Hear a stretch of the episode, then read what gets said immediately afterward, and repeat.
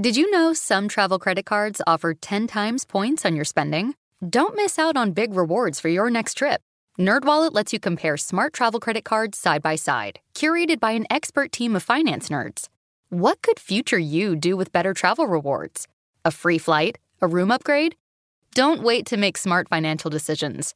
Compare and find smarter credit cards, savings accounts, and more today at nerdwallet.com. Reminder, credit is subject to lender approval and terms apply. NerdWallet. Finance smarter. Xfinity has free premium networks for everyone this month, no matter what kind of entertainment you love. Addicted to true crime? Catch killer cases and more spine-tingling shows on A&E Crime Central. Crave adventure? Explore Asian action movies on Hi-YAH. Searching for something extreme? Check out skating, snowboarding, and more on Fuel TV Plus, the global home of action sports. And find crowd-pleasing bops on iHeartRadio's Hit Nation playlist. There's new free shows and movies to love every week. Say free this week in your Xfinity voice remote. Are you still searching for your perfect place to call home? Well, now is the time to buy at Fisher Homes. If you're looking to move in before the end of 2024, May could be your last opportunity to start building your dream home and close before the year's end. If you're hoping to move in even sooner, Fisher Homes also has homes that are move in ready and waiting for you, where you can start enjoying the benefits of homeownership even faster. Schedule your personal tour with a new home advisor today at FisherHomes.com and make this spring the season you find your perfect home sweet home.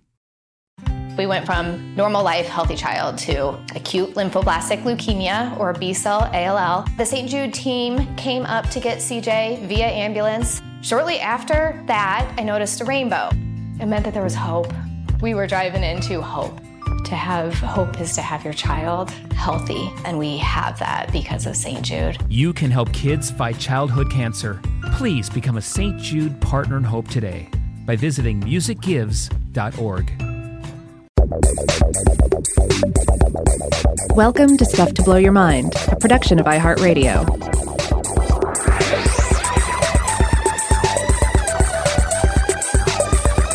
Hey, welcome to Stuff to Blow Your Mind. My name is Robert Lamb. And I'm Joe McCormick, and we're back with our second part in this series we've been doing about the Black Death, which is uh, another name for the the big outbreak at the beginning of the second plague pandemic. There have been three major pandemics in world history of, of plague caused by the bacterium Yersinia pestis.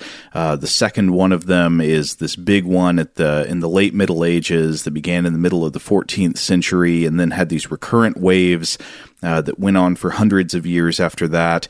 And so in the last episode, we we talked about, uh, I guess mostly there we talked about scientific questions about what the causative agent of the plague was, how it spread, and some of the outstanding questions about that. There, there's still a lot actually that uh, is surprisingly unknown about how exactly these plague pandemics worked, or uh, certainly the older ones before the uh, the one in the 19th and 20th century. Yeah. So in this episode, we're going to look more at the the contemporary response to the Black Death, the 14th century response to the Black Death. Well, what we know about uh, the views on on disease and illness at the time, and to what extent those were useful or useless against this this onslaught of plague. Now, Rob, I know one of the main reasons that uh, you got interested in doing a series of episodes on the plague was that you were interested in religious responses to the plague. Mm-hmm. Like, what were the religions in the the affected communities saying about the plague? And so that's what we've been looking into for uh, this episode, and we'll probably end up doing another one after this. Uh, and th- this has been a really interesting subject, not only because it is inherently interesting, but actually the uh, the historiography of the subject is interesting. Like there's been interesting recent scholarship on the historical analysis of the different religious responses to the Black Plague and and uh, how those analyses have worked and to what extent they're accurate. So, uh, so uh, the full disclosure, I think when we do start talking about comparative religious responses to the Black Plague, this is something that I think is probably still a, a, a matter of debate. This is also, like we were talking about in the last episode, not something that's just a settled set of facts that are a matter of the history books. Right. And then also, when we get into stuff like this, uh, a lot of times there are some uh, broad theories uh, about how, okay, if, if you didn't have the Black Death, you wouldn't have had this, or because of the Black Death, this and this occurred. And some of these are very compelling uh, cases, but we also have to remind ourselves that like you know this is a, a complex game of trying to figure out how history comes together and you know what causes what. So you know but butterfly wings uh, are flapping all over the place. Uh, so you know we have to have to remind ourselves that that nothing is 100% certain but some of these arguments are rather interesting well, let's go ahead and start here in uh, in in the world of Christian Europe at the time, and uh, I thought we might begin by just looking at the broader view of illness and also ultimately the divine. Um, basically, how did people at this time in this region view the cause of disease? Uh, what did they think about disease? Where did they think it came from, and how did they think you should uh, attempt to treat it? And so I thought we might run through some of the, the key ideas here. And some of these we've discussed on the show before, sometimes at length. So, for starters, there was the idea of the four humors, and this was rooted in the work of Hippocrates that an imbalance of the four humors of blood, phlegm, black bile, and yellow bile could result in disease. And this idea had been built on by Galen and others. So, it basically said, you know, to treat, illness, one would need to rebalance the humors. And there were various ways of doing this, but we know now that this was not correct and this is in fact one of the um, the the main lines of thinking leading to a major treatment of the Middle Ages and and beyond, which is the treatment of bloodletting, or actually yeah. not just bloodlet, bloodletting, various uh, purging procedures that would try to purge people of excess fluids within the body when some when it was thought that their humors were out of balance. So if you you know you had too much blood in the body, and maybe that's leading to uh, I don't recall exactly, maybe a fever or something like that. I could have that wrong. It, what they thought led to what, but you could you could alleviate that by putting you know punching a hole in the body and allowing excess blood to run out. Right.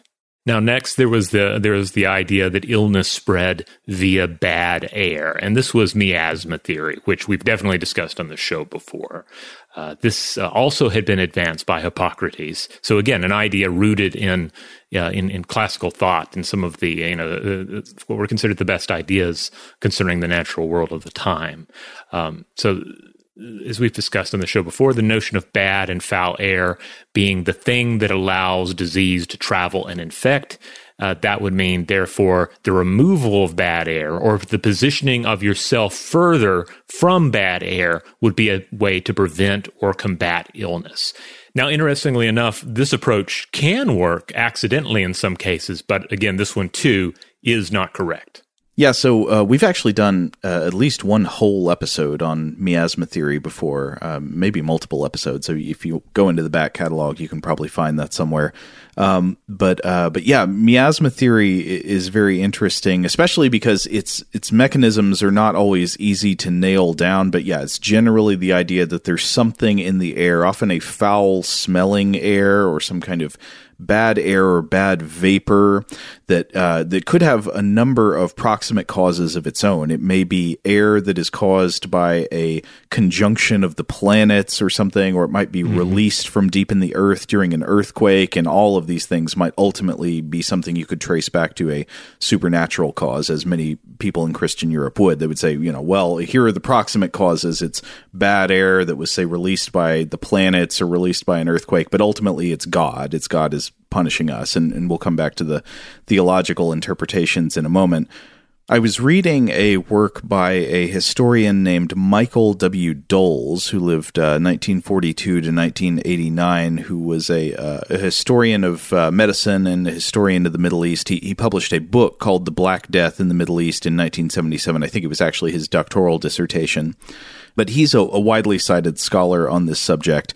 Uh, who uh, and also I want to come back either in this episode or in the next episode with more recent scholarship that has offered some uh, some critiques of of Dols's generalizations about uh, about religious responses to the plague. So this it's not just like what he says goes for all time. But in an essay I was reading called uh, "The Comparative Communal Responses to the Black Death in Muslim and Christian Societies," published in the seventies uh, he's writing before he gets into the religious responses. He's writing about the dominant mechanistic theories of plague transmission within both Christian and Muslim societies.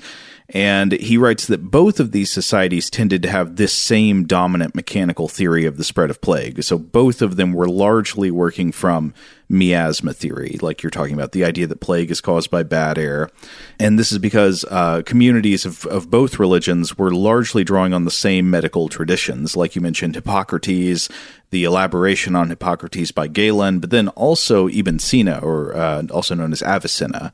And as a result of the belief in miasma theory, a common preventative to infection under this theory is what might be called changing the air. And so this could have this could have interpretations that would actually be useful even though the theory is wrong and could have interpretations that would be completely useless. So it might mean say uh, getting out of the area where the bad air is, you know, you're changing the air by changing your location. So if everybody around you is getting infected, that probably means there's some bad air around and you need to get away away from it so you could flee.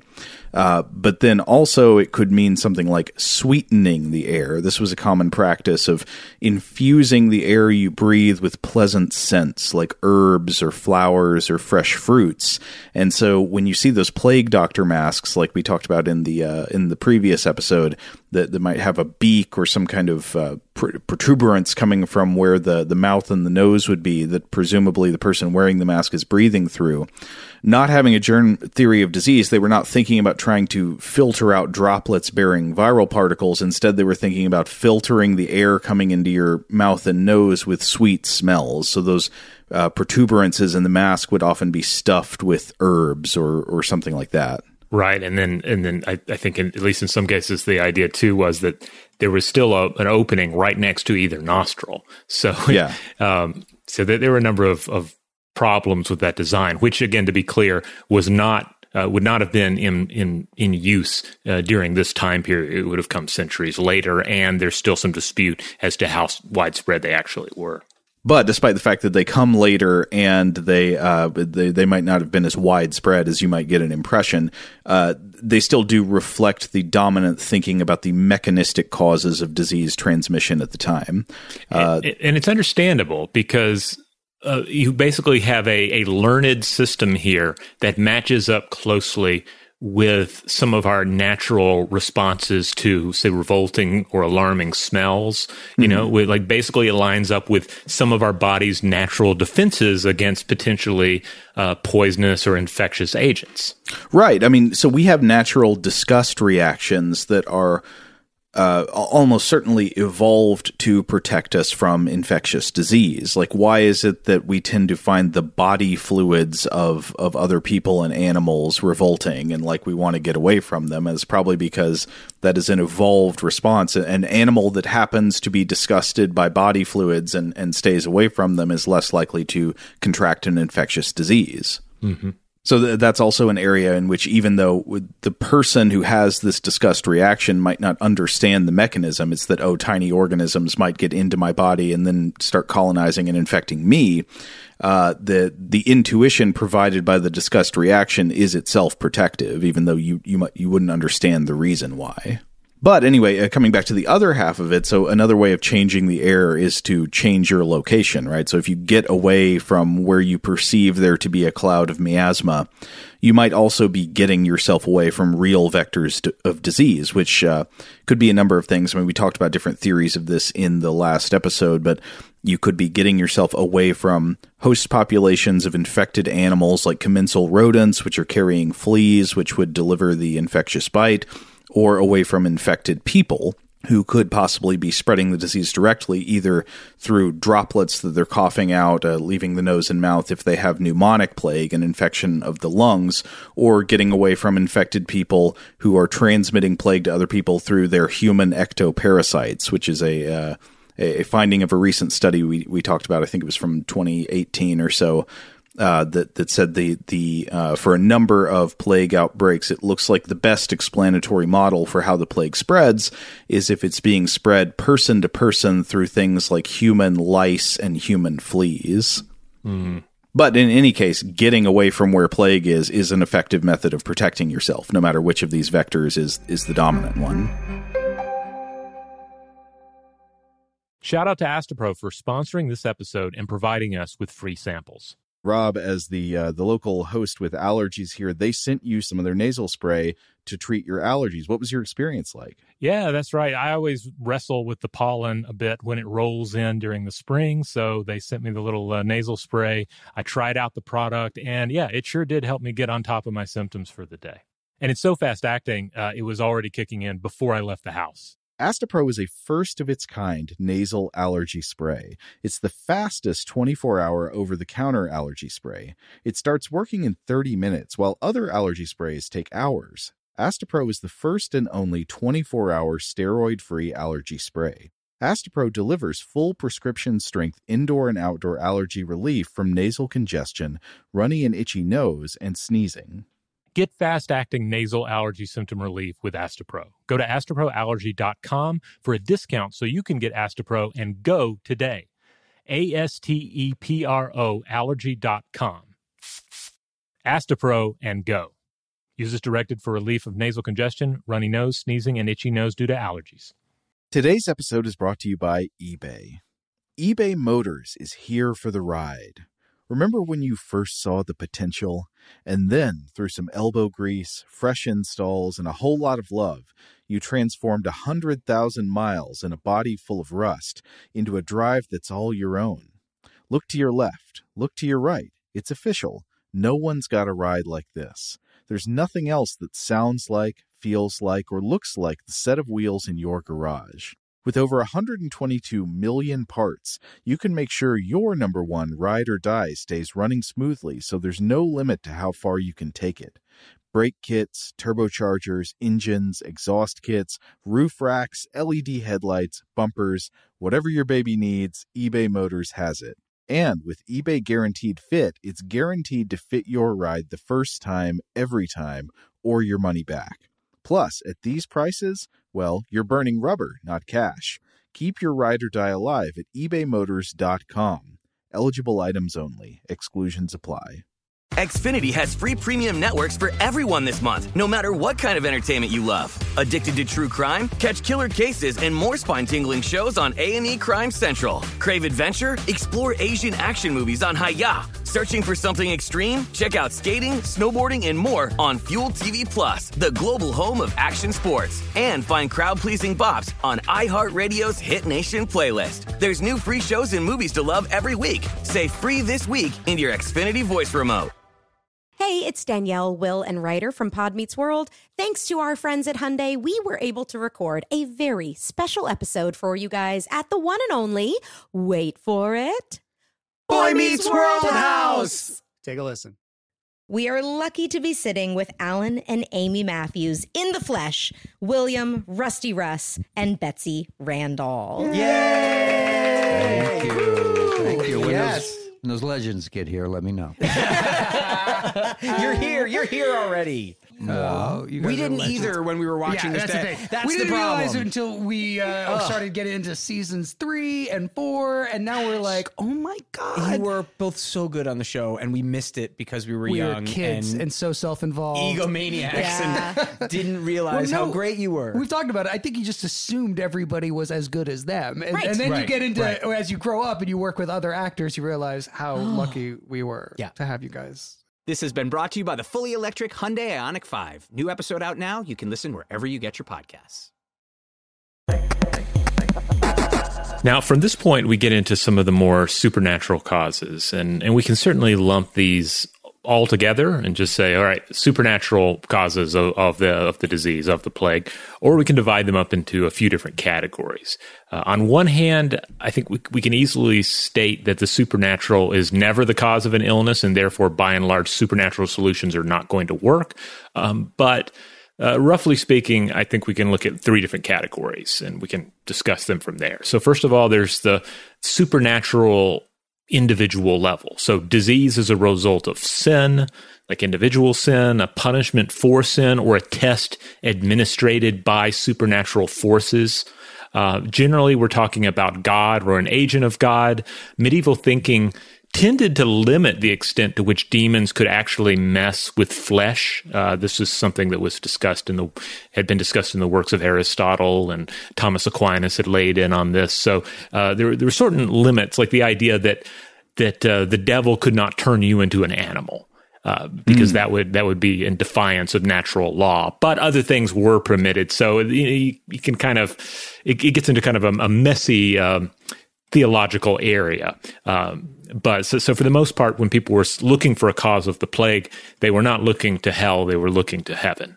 Yeah, from everything I've been reading, this was uh, especially the the overwhelming uh, supernatural explanation used throughout Christian Europe at the time was that uh, that disease, especially plague, is in some way a punishment for sin and it, often an individual punishment for sin. Uh, and of course, this could give rise to all kinds of theodicy type questions, right? Mm-hmm. Where theodicy, of course, being the, the subject of uh, believers trying to justify the ways of God to man. Uh, uh this could give rise to questions like, well, why would innocent children uh, be, catch this disease? You know, they're, they're too young um, to to be culpable for sin in the same way adults are, and and this was addressed in numerous ways. Some people might say, well, it's actually their parents are being punished for their sin, or uh, you know, and the, saying that the children will get to go to heaven, their parents are being punished, or it might be said that the children uh, uh, have disobeyed the commandments to honor thy father and mother, so they're you know by being disobedient to their parents, they are actually being punished. Uh, but yeah, supernatural punishment seems to have been an overwhelmingly common interpretation, especially within Christian Europe. Europe. Uh, I do want to add a caveat though about like the limited powers of of demonic forces is that you're going to also encounter exceptions to that rule. Certainly when you're dealing with individual surviving folkloric and mythological ideas. Um, uh, but but this is just sort of by and large like what the what the, how the learned uh, members of society would have interpreted the problem. Now, uh, an extension of the supernatural individual category is the supernatural group category, which we're already discussing a little bit here. This, is the same as previously uh, explained, uh, but roughly applied to an entire city, an entire people or culture, and generally limited uh, to you know the judgment of divine forces. Again, so there's something something is wrong in our culture or in our church or in our kingdom and or in our world entirely. We've fallen astray and therefore the Almighty is punishing us. And then another category, and this kind of gets down to a lot of the, like I say, the sort of ground level folkloric um, ideas. The idea that witchcraft and magic were involved. This is something encountered in, in cultures around the world generally. The idea that disease may be caused by others practicing magic against you. Mm-hmm. Um, this generates ideas concerning witches and sorcerers, uh, but also leads to all manner of othering and uh, the, the, and persecution in response to illness. Something bad is happening to us. Illness is here. Someone is responsible, and we have to do something about it. Yeah, and as as you allude to, uh, and as anyone might guess, this particular interpretation can have really disastrous consequences. Yeah.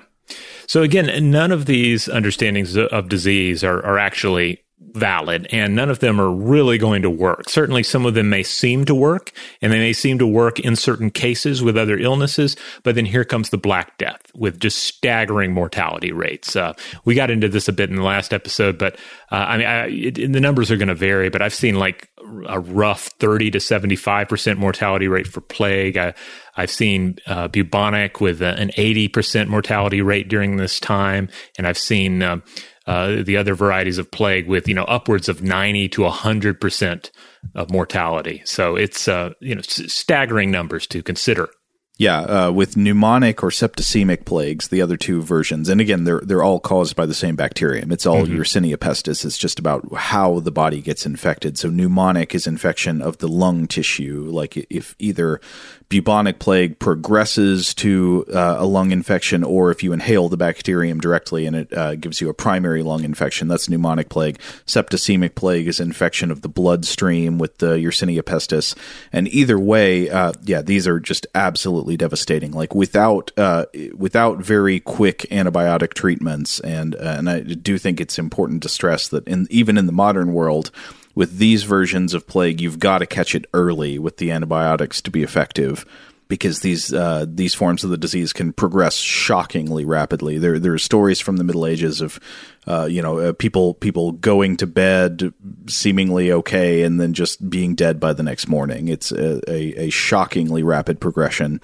And uh, and yeah, the, the the mortality rates without early antibiotic intervention are somewhere near hundred percent. Now, uh, some of the prevention and treatment practices of the day were certainly in line with the four humors and the miasma theory. Um, on the later front, uh, one of the most consequential views was that, again, one could just simply move from an area with bad air to one with better air. But all of this was more prevalent in the early days of the Black Death. Um, as it progressed, you saw more of a turning to potential religious cures and religious treatments, religious responses to the plague. Yeah, because if you are following this view in in Christian that's very common in Christian Europe that the plague is being caused by sin and it is a punishment for sin, then you would think that the primary way of alleviating it would be doing something about the underlying cause, doing something about the the the state of sin that you're in and trying to fix that in order to get God to relent with the disaster. Yeah, and so like the most obvious treatment here is okay, if this if God has allowed this to happen or caused this to happen, I need to get on the phone with God. And I do have a way, I have a direct line. I can pray. We can all pray. Mm-hmm. And so uh, that was one method turn to prayer, prayer to God. And various other, uh, other uh, religious approaches come into play too here the use of amulets and charms as a means of, uh, of aiding prayer or as a, as a means of protecting against plague, uh, even as the, the idea that some form of contagion was taking place, like the idea that it was uh, that, that that, that it became apparent that something was happening. It was somehow spreading from person to person. Even if you got into this view, there was still the idea well, an amulet can stand between me and that. It can be the thing that protects me. Um, and when this didn't appear to work, we can certainly understand why more extreme methods were then explored. Like if prayer doesn't work and, and amulets are not working, then maybe I'm not trying hard enough and therefore God is still not removing this plague from my shoulders. And here you get into some of the most interesting theological reasoning that uh, that appeared in Christian Europe in response to the plague, which is picking up on, on pre existing ideas about the powers of the mortification of the flesh. Yes, uh, the the various flagellant groups, for example. Um, you've probably seen um, art uh, and uh, you know and you've seen paintings depicting these individuals before. Often people in white clothing um, going uh, making like minor parades through the streets uh, whipping or flailing oneself uh, drawing blood from one's back thus staining the white garments that you're wearing um, as an act of penance. Um, and the, the interesting thing about these is that these groups practicing the mortification of the flesh in public rituals as a means of, of seeking penance during times of great suffering and fear, uh, these existed prior to the Black Death. Um, uh, you, you, find these during the 13th century. And during the 13th century, they, they, had already reached the point of heresy or the charge of heresy by the church uh, as it became a sort of grassroots means of removing one's sin, effectively or or at least uh, to the powers that be, seeming to come dangerously close to cutting the power of the church out of the equation. Because what do you need church for when the power to remove sins resides in your own hands and your own flails?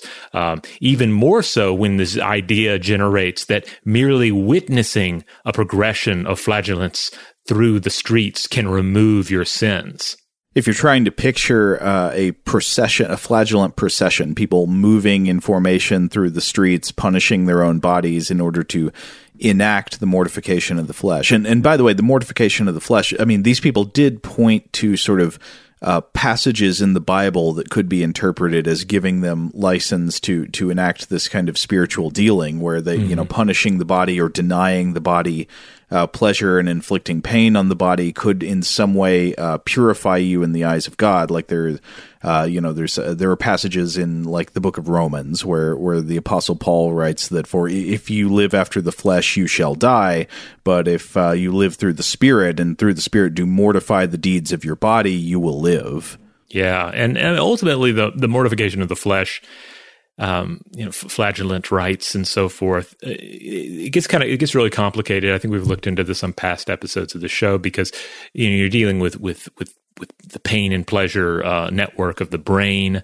Um, you're dealing with with complex, you know, mythic histories of suffering and the meaning of suffering, and so we see rites of this nature in religions around the world. It's it's it's nothing that's you know, completely isolated to these movements we're discussing here. Yeah, that's right. Oh, but I for, sorry, I, I, forgot to complete the thought I started a moment ago. I was going to mention I was going to mention that flagellant groups and flagellant processions of the Middle Ages are parodied uh, uh, to to great effect in Monty Python and the Holy Grail. Do you remember yes, the part where yes. the the monks, the Brotherhood, they're walking through the streets and beating their own faces with the wooden boards? Yep, yep. that's that's. There's a lot of. I mean, the, those guys, especially uh, Terry Jones, uh, mm-hmm. you know, they were very well read on. Uh, on on medieval thought, so uh, yeah, it's it, it makes sense that we would find some, such great parody there. Uh, but certainly, yeah, to, to, get back to the, the point here, like these groups were around, this line of thinking already existed. And during the 14th century, the Black Death stirred this reaction again for, for obvious reason, reasons. And so the practice surged and the practice even peaked during this time. Um, uh, you know, people were realizing these other forms of prayer and religious rite were not working. What is the next level we should take things to? Uh, well, maybe we should take to the streets like this. Yeah, I do think it's interesting that uh, the the mortification of the flesh idea took on this public display, uh, mm-hmm. uh, and I'm sure it wasn't always a public display, but like why why in the cases of the people who led these processions in the streets was it not enough just to mortify your flesh or punish your body in private? Why did you need to do it as a group in public? What was that accomplishing specifically? I, I, and I don't know the answer to that question. You know, it probably gets into some of what we discussed in our tears episodes. You know that it's it's one thing to have a, an emotional outpouring that is individual, or in or in a case of a you know sort of religious uh, situation, a one on one communication with God. But if it is public and communal, then it takes on a different power. Mm-hmm. Today's episode is brought to you by eBay. eBay Motors is here for the ride. Remember when you first saw the potential? And then, through some elbow grease, fresh installs, and a whole lot of love, you transformed a 100,000 miles and a body full of rust into a drive that's all your own. Look to your left, look to your right. It's official. No one's got a ride like this. There's nothing else that sounds like, feels like, or looks like the set of wheels in your garage. With over 122 million parts, you can make sure your number one ride or die stays running smoothly so there's no limit to how far you can take it. Brake kits, turbochargers, engines, exhaust kits, roof racks, LED headlights, bumpers, whatever your baby needs, eBay Motors has it. And with eBay Guaranteed Fit, it's guaranteed to fit your ride the first time, every time, or your money back. Plus, at these prices, well, you're burning rubber, not cash. Keep your ride or die alive at ebaymotors.com. Eligible items only. Exclusions apply.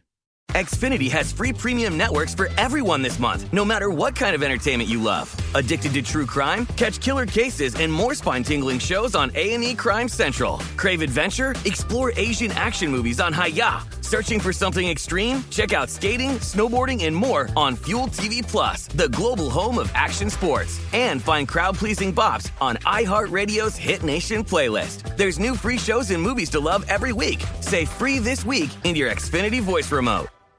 Hey, it's Danielle, Will, and Rider from Pod Meets World. Thanks to our friends at Hyundai, we were able to record a very special episode for you guys at the one and only, wait for it, Boy Meets World House. Take a listen. We are lucky to be sitting with Alan and Amy Matthews in the flesh, William, Rusty Russ, and Betsy Randle. Yay! When those legends get here, let me know. you're here. You're here already. No, we didn't either when we were watching yeah, this. That's, the that's we didn't realize it until we uh, started getting into seasons three and four, and now we're like, oh my god! You were both so good on the show, and we missed it because we were we young were kids and, and, so self-involved, egomaniacs, yeah. and didn't realize well, no, how great you were. We've talked about it. I think you just assumed everybody was as good as them, and, right. and then right. you get into right. as you grow up and you work with other actors, you realize how lucky we were yeah. to have you guys. This has been brought to you by the fully electric Hyundai Ioniq 5. New episode out now. You can listen wherever you get your podcasts. Asking the right questions can greatly impact your future, especially when it comes to your finances. So if you're looking for a financial advisor you can trust, certified financial planner professionals are committed to acting in your best interest. That's why it's got to be a CFP. Find your CFP professional at letsmakeaplan.org. Now, uh, there's a, an important distinction to be made here uh, between just the practice and the movement of um, of the, of the flagellants here, because just the, the, mere practice of the mortification of the flesh was largely considered an accepted form of penance within the church. But then, when we talk about the movement, we're talking about something that is sometimes described as a mania that ultimately was beyond the control of the church. And that's where we see the crackdown on groups such as these. Uh, and also sometimes those crackdowns were rolled up in the persecution of other heresies. Yeah, that's right. Because a number of things could count as supposed mortification of the flesh, and these would be all kinds of things you hear about, you know, Christians in the Middle Ages doing in a totally sanctioned way all the time. Like fasting is a form right. of mortification of the flesh. You are denying yourself fleshly, carnal pleasures in in terms of food or whatever, or even just um, uh, assuming poses that are uncomfortable for long periods of time as a way of turning your mind to God, like kneeling for long periods or something. Mm-hmm but you're making the distinction that that uh, in the uh, in the Middle Ages there arose these movements that were sort of organized and highly devoted to the flagellant practice and these were sometimes uh, condemned and seen as troublemakers by the church authorities. Right, and and you can you know it ultimately gets into a complex area because you can say, well, okay, if the church believes that they have the path to salvation, it's their job to keep people from altering the recipe to the point where it's no longer producing the desired results or you know causing greater harm. Um, but then on the other hand, you know it it is also about power. You know if if if a group has determined that it is that it has reached the point where it is limiting the power of the church, well, then it's it becomes a threat to the church, right? Yeah, uh, but uh, another thing we should, of course, say is that the uh, the threats represented by these flagellant groups it was not just a threat to the authority of the church structure. They were also doing very bad things in some cases. Like there were cases where flagellant groups were involved in, say, the persecution of minority groups within the communities. Right, and and yeah, and that's where we get to another you know huge area that, that comes out of the religious response to the Black Death, um, the persecution of uh, minority groups, including the the persecution of Jewish communities. Mm-hmm. So Jewish communities were often had often been the target of of say blood libel and accusations of various crimes and events. Um, and in response to the Black Death, there were vile accusations that the plague outbreaks were due to Jewish people poisoning wells. Yeah. Now, certainly, well poisoning has been used as a weapon of war, had been used for, since in war and conflict since very ancient times. We see accounts of it uh, being used by the Assyrians and others. But there was no well poisoning going on here, and it's it's not it's not even how this particular illness would have readily spread. Right. Uh, th- there's an interesting article uh, that I was reading about uh, about some of this. Peter Schwartzstein's "The History of Poisoning of the Well" in Smithsonian, uh, which gets into this larger trend, like how far back does this go, uh, mm-hmm. especially uh, in ancient, you know, Mesopotamian conflict. but the author also gets into these accusations of well poisoning a little bit during the Black Death. I also found a, a very good write up on specifically the the uh, anti-Semitic activities during the Black Death on JewishHistory.org that has a, has, has a good write up. Now, it should be stated that this was not the first time in history there had been anti-Jewish persecution in Europe, but this was, uh, you know, that that was a long tradition going back in many ways to the early days of the church. Um, but this was a big spike in it. Yeah, absolutely. Um, in, in, and so that that line of behavior, that line of um, of lashing out with hatred against um, uh, against uh, the Jewish people and, and other um, minority communities. Uh, like that was already established. So then comes the Black Death. Uh, these other religious options were kind of explored and in some cases eventually exhausted. You know, asking yourself, well, why are we being punished? Is it because of a failure in the Crusades? Is it rampant sin? Is it probably problems in the church, etc.? Uh, so yeah, they, they end up turning then to these Jewish communities. And the idea of mass poisoning uh, by Jewish communities was something that had already been raised in previous persecution uh, efforts, uh, sometimes with lepers thrown into the accusation as well. Uh, you know, so it gets into this whole conspiracy-based, um, uh, illogical territory of like you know the the Jewish people and and lepers working together to poison us and create disease. Right. And as the Schwartzstein points out in, in his article, uh, this was already happening, you know, before the Black Death in response to uh, a lot of waterborne illnesses, for example. But then the Black Death gave it new life, and so you saw regulations put in place and and in uh, cities like Vienna, where Jewish people were banned from consuming food uh, and drink that was intended for Christians. And this madness basically continued till the 15th century. And along the way, we saw the persecution and the slaughter of Jews, uh, the Roman, the Roma people as well, other minority groups. Pope Clement VI um, actually outlawed it in an attempt to protect Jewish communities, but uh, that only worked so much. I mean, the, the horrible acts of expulsion and genocide continued. So, one of the, again, the really interesting things about all of this is that, again, none of these religion based attempts to thwart the plague really worked.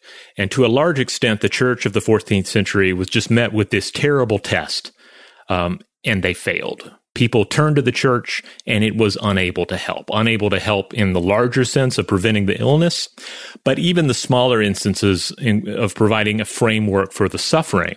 Uh, th- there was a lot of pessimism during this period toward the powers that be, and you can you read accounts of say churchmen not interacting with the lay people out of fear of death. And that included, say, like last rites for the dying. So uh, there was this idea that the, the church was forsaking people just as people were forsaking each other in the wake of this illness. Uh, yeah, there's actually interesting debate from the time period about uh, about what is the appropriate course of action for uh, for Christians and for the clergy in reaction to the plague. Like like a big question was should you flee the plague or not or should you stay should you flee or should you stay to help your Christian brethren? And actually like the, there's a whole Martin Luther essay where he talks about the this this debate, this argument about uh, whether you should whether you have a duty to stay or whether you should you should flee. Yeah, and now this is not to say that that everyone just outright abandoned Christianity, but there was uh, there was an increased turning away from the church in search of quote a different understanding of the Christian message and walk of faith. Uh, this, according to Joshua J. Mark, who um, uh, wrote about it in 2020's Religious Responses to the Black Death uh, this uh, you also get into this argument that ultimately this kind of religious crisis uh, in Europe kind of laid the groundwork for the Protestant Reformation of later centuries. Yeah, Martin Luther's uh, famous 95 Theses were, were published in the early 16th century, I believe, like the 15 teens at some point. Mm-hmm. And uh, and of course, you know, at, at, the time in the centuries following the Black Death itself in the 14th century, there were still recurrent waves of plague popping up here and there th- throughout Europe. So it wasn't like the plague went away after the Black Death, as we've talked about. The plague continued to be an ongoing issue for the centuries that followed. Yeah, absolutely. Now, I want to come back just very briefly to one of the sources I, I cited last time, uh, The Anthropology of Plague by uh, Sharon N. DeWitte, published in Pandemic Disease in the Medieval World from 2014. So, as the author points out, the Black Death initiated or accelerated social, demographic, and economic changes throughout the, region. Uh, so, there, there are changes that were already in motion to some degree, but the Black Death arguably sped them up, made them more urgent, more actionable, etc. Though, again, the, we get into this uh, this very difficult to um, uh, to hammer out area of trying to imagine what the future would have been like had something not occurred? Like what would what was the trajectory of of religion in Europe? Um, and and how would an absence of plague have affected that trajectory? Because even if you took plague out of the scenario, you still had famine, you still had war, you still had people suffering and living this, um, you know, uh, often, you know, degraded uh, standard of living uh, within a feudal system. Mm-hmm. So all of those elements were still in place. All of those elements were already, uh, you know, pushing some of the changes to come. So, uh, you know, I, I, don't know. It's it's difficult to to tease it all apart and and try and figure out what would have happened had the plague not happened. And if not this plague, I mean, potentially some other plague. It's not like this was the only illness affecting the the people of Europe during these centuries.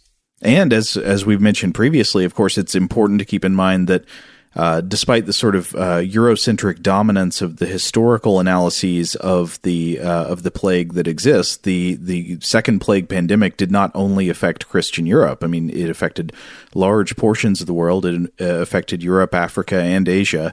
And so, another really interesting area of study is looking at Islamic societies and and how they reacted to the plague in their own ways. Uh, now, as I've mentioned several times, this is an area that seems somewhat complicated because much like the scientific history of the, the plague pandemic itself, the subject of the Islamic religious response to plague has, I think, undergone some recent revision and reexamination. Um, looking at the time, I think we maybe do need to save uh, most of this discussion for the next episode, but uh, just as a hint of things to come, I, w- I did want to read a passage that I found really haunting. Uh, this was cited in, again, that essay I mentioned earlier by Michael W. Dols from the 70s. Uh, and so uh, Dols is pointing out that while the majority of historical scholarship, especially at the time he was writing, but probably still, uh, the, the majority of scholarship on the Second Plague pandemic has focused on its effects on Europe, it was also extremely destructive and historically significant in the Muslim world at the time, including in the Middle East, in North Africa, and Andalusia and so forth. And uh, to describe this state of affairs, Dols quotes from a 14th century Arab Muslim historian and philosopher named Ibn Khaldun. Uh, uh, Ibn Khaldun is a, a very important intellectual of the Middle Ages who did work that I think could be seen as a precursor to many of the social sciences. So he did work sort of examining different, uh, you know, things that might be considered sociology later. And he, he tried to do sort of political analysis of the course of empires and, and, and, uh, and their economic histories and things like this. But he also wrote about the plague that was taking place during his own lifetime. And so I want to read a, a passage that's translated here by Rosenthal. Ibn Khaldun writes, uh, in the middle of the 8th century, and that would be the 8th century by the calendar he was working with, we, as what we've been referring to as the 14th century. Civilization in the East and West was visited by a destructive plague which devastated nations and caused populations to vanish. It swallowed up many of the good things of civilization and wiped them out. It overtook the dynasties at the time of their senility, when they had reached the limit of their duration. It lessened their power and curtailed their influence. It weakened their authority. Their situation approached the point of annihilation and dissolution. Civilization decreased with the decrease of mankind. Cities and buildings were laid waste. Roads and way signs were obliterated. Settlements and mansions became empty dynasties and tribes grew weak. The entire inhabited world changed. The East, it seems, was similarly visited, though in accordance with and in proportion to its civilization. Uh, the, the, author gives a note that's, uh, according to Khaldun's estimation, the East's more affluent civilization. Uh, and then he finishes by writing, It was as if the voice of existence in the world had called out for oblivion and restriction, and the world had responded to its call. Oh wow! What a harrowing piece of writing. That is amazing. Yeah, that that gave me goosebumps a little bit there, and yeah. and really it drives home so many of the points we've been we've been making or that have been made in the sources we've been citing here. Yeah, uh, and and Dols actually fills in that Ibn Khaldun himself lost his parents and a number of his teachers uh, to the Black Death. He, I think he was living in Tunis at the time, in uh, modern day Tunisia, but he he dwelled in in North Africa at the time and of course it was affected just like the uh, the other side of the Mediterranean was. All right. Well, on that note, we're going to go ahead and close out this part two, but we'll be back with part three next week, I believe on Tuesday. So stay tuned for that. In the meantime, if you would like to check out other episodes of Stuff to Blow Your Mind, you'll find them in the Stuff to Blow Your Mind podcast feed. We have core episodes on Tuesdays and Thursdays, listener mail on Mondays, uh, Artifact on Wednesdays. On Friday, we do a little Weird House Cinema. That's our time to just mostly discuss a weird movie. And on the weekends, we run a Vault episode, which is a fancy way of saying we do a rerun. Huge thanks, as always, to our wonderful audio producer, Seth Nicholas Johnson. If you would like to get in touch with us with feedback on this episode or any other, to suggest a topic for the future, or just to say hello, you can email us at contact at stufftoblowyourmind.com. Stuff to Blow Your Mind is a production of iHeartRadio. For more podcasts from iHeartRadio, visit the iHeartRadio app Apple Podcasts, or wherever you listen to your favorite shows.